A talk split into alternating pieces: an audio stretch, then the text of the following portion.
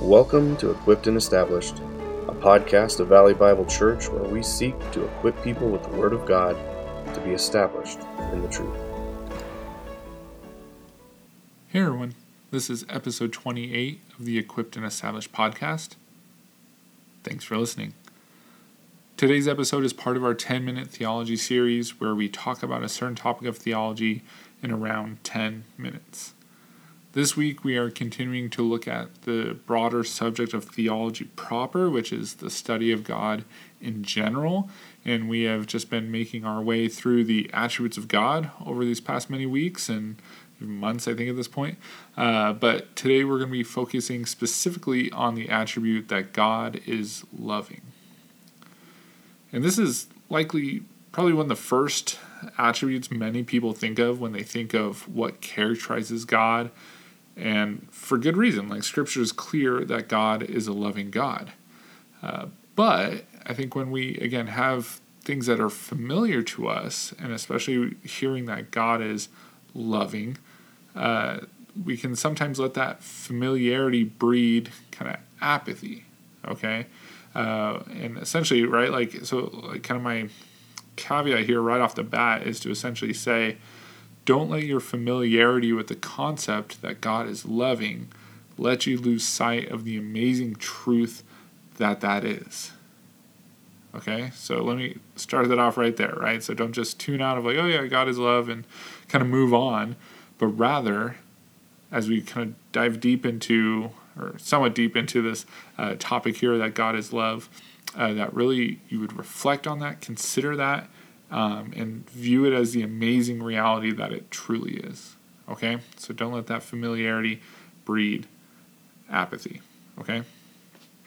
And so, first off, let's kind of just, again, consider start here with kind of figuring out if defining what do we mean when we say that God is loving.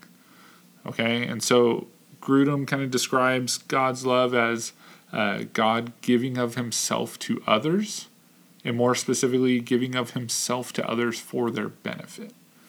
Okay, so you could say that, like, like God's God being love and God's love is the giving of himself to others for their benefit. Okay, and then another kind of writer adds uh, that God's love also involves not only the giving of himself, but also it involves his affection. Okay, and that affection is within the Trinity as well as his affection for his people. Okay, so those are kind of all that we mean when we're talking about uh, God being loving, or we refer to God's love, right? So it's that giving of himself to others for their benefit, as well as his affection uh, within the Trinity, as well as his affection for his people. All right?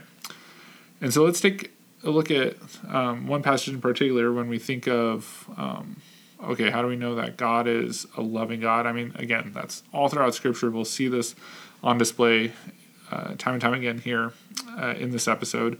But kind of the main one, right? You can think of 1 John 4 8, kind of the end of uh, that verse simply states that God is love. Say, okay, so God is love. And so, very clear that God is a loving God. Okay, this is what characterizes him. And we see that this love has existed from eternity past and has always been a part of the character of God. So it didn't like suddenly just begin at creation or anything like that, but rather has been from eternity past, always part of his character.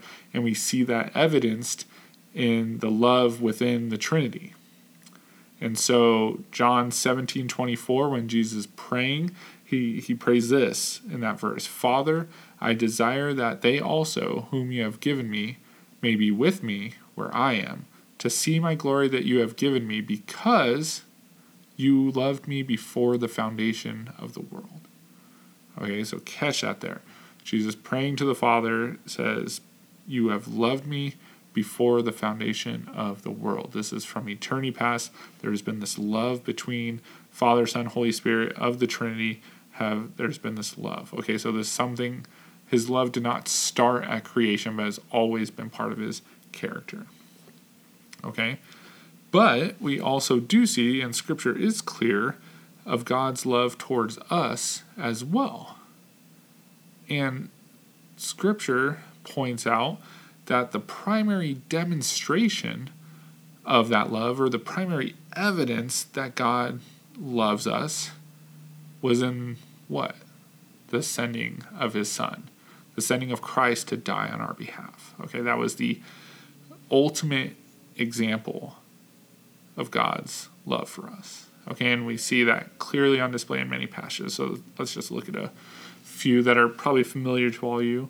Uh, but like John 3:16, for God so loved the world that he gave his only son, that whoever believes in him should not perish but have eternal life. So again, God loved the world that he gave his son. Okay? Romans 5 8, but God shows his love for us in that while we were still sinners, Christ died for us. Again, Paul's clear there. How does God show his love for us? He showed it by Christ dying for us while we're still sinners. And then 1 John 4, verses 9 through 10, it says, In this the love of God was made manifest among us, that God sent his only Son into the world so that we might live through him. In this is love, not that we have loved God, but that he loved us and sent his Son to be the propitiation for our sins. Okay? So again, love of God was made manifest among us through this God sending his only son into the world. Okay, so again, all on display. And so just take a moment to really reflect on this truth.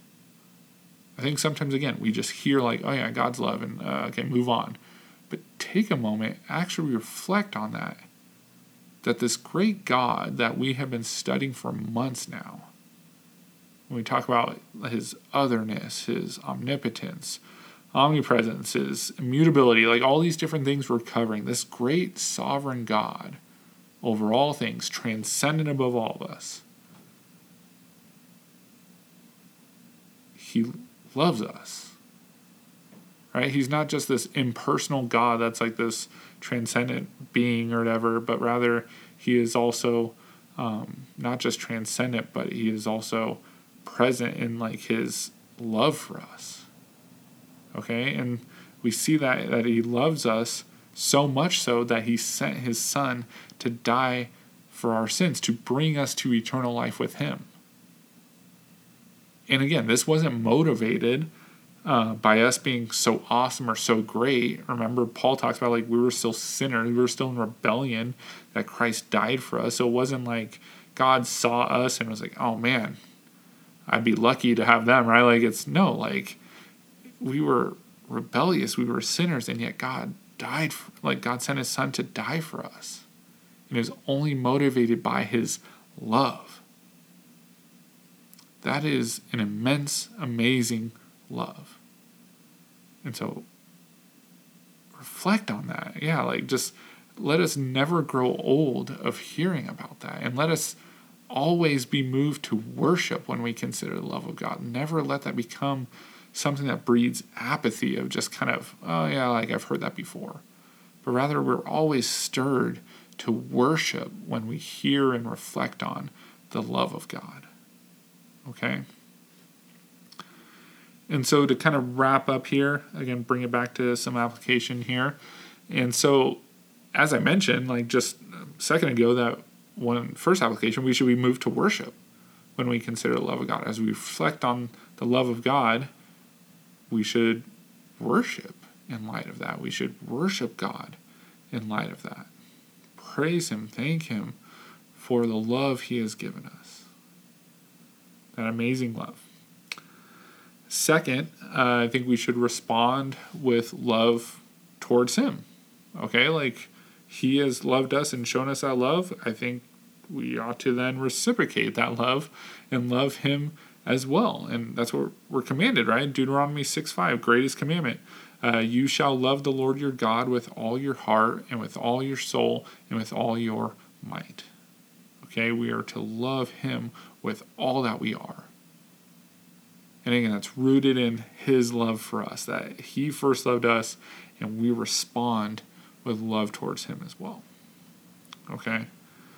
And then lastly, we should also respond with love towards others, that we should love others in the same way that God has loved us. And uh, I read 1 John 4 9 through 10 uh, just a little bit ago about God's love being man, made manifest among us by him sending his son. But then the following verse, verse 11 of 1 John 4, so 1 John 4 11, follows that up by saying, Beloved, if God so loved us, like you just mentioned, if so God so loved us, we also ought to love one another. Okay, if God so loved us, we also ought to love one another. And so we should be loving others in the same way like God has loved us. Right? And that's a high bar, um, but that's what we strive for, right? Is to love others. We've been shown this great love. How can we not respond with love towards other people as well? Okay? And so, again, reflect on your life, right? Like, is your life characterized by love? Love for God and love for people. And maybe there's areas you need to grow in in both of those. I mean, there's always room for improvement, right? But, um, but hopefully you consider that. Yeah, like does my life reflect that? Do do I love? Does my life reflect that I love God? And does it also reflect that I then also love people? That I love those around me? Okay. So hopefully all that makes sense. I know that's really quick. Again, we're trying to cram it all into this 10 minutes, which we're already over 11 minutes, so didn't even make it in that, but still a lot to cover in that 10 minutes. But hopefully that uh, gets some basis here uh, for when we talk about God being a loving God. And so that's going to do it for today's episode, and we'll catch you all next time.